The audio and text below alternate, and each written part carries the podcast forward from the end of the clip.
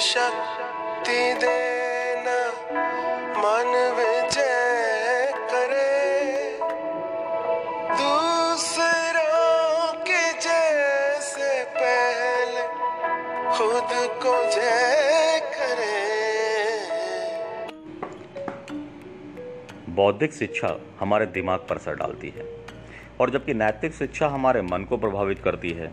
तो इस intellectual education और वैल्यू बेस्ड एजुकेशन में एक कोऑर्डिनेशन बनाए रखने की ज़रूरत है। और अगर शिक्षा मन को ट्रेनिंग नहीं देती है ना तो दोस्तों, वो बहुत खतरनाक हो सकती है। जीवन में कामयाबी और तरक्की कैसे हासिल करें, इस विषय पर आप सुन रहे हैं आशीष कुमार श्रीवास्तव को। असली शिक्षा आदमी के दिल और दिमाग दोनों को ट्रेनिंग देती है। और बिना मूल्यों के दिमागी शिक्षा समाज के लिए सिर्फ़ आफत और आफत ही पैदा करती है। तो दोस्तों, आइए सुनते हैं एक छोटी सी कहानी, जिसमें ईमानदारी, दया, साहस और दृढ़ता और ज़िम्मेदारी जैसे बुनियादी गुण विकसित करने की बातें हैं। एक व्यक्ति समुद्र किनारे टहल रहा था।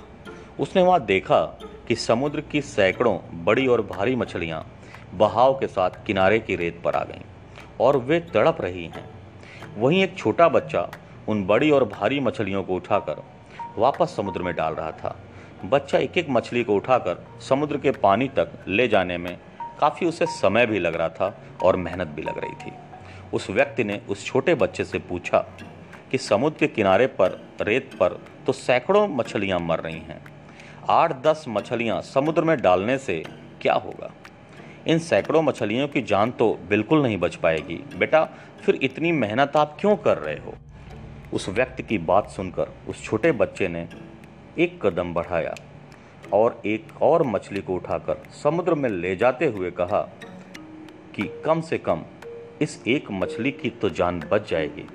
तो दोस्तों, इस कहानी से जो मैसेज आपको मैं कन्वे करना चाहता हूँ, वो मैसेज ये है कि जीवन में जहाँ कहीं भी, जिस जगह भी हम है ना, हम छोटे छोटे फ़र्कों को डाल रहे हैं।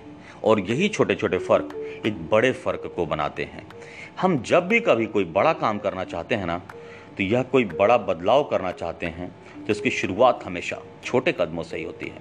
छोटे छोटे प्रयासों से ही हम बड़ी बड़ी परेशानियों को ख़त्म कर सकते हैं। तो आइए क्यों ना इस वक्त हम खुद से एक वादा करें कि हम जहाँ कहीं भी रहेंगे, जिस भी परिवेश में रहेंगे, जो हमारी जिम्मेदारियाँ हैं, जो हमारी पहुँच है, उस पहुँच पर हम एक छोटे फ़र्क को डालेंगे और दूसरों की जय से पहले खुद की जय करेंगे। Thank you very much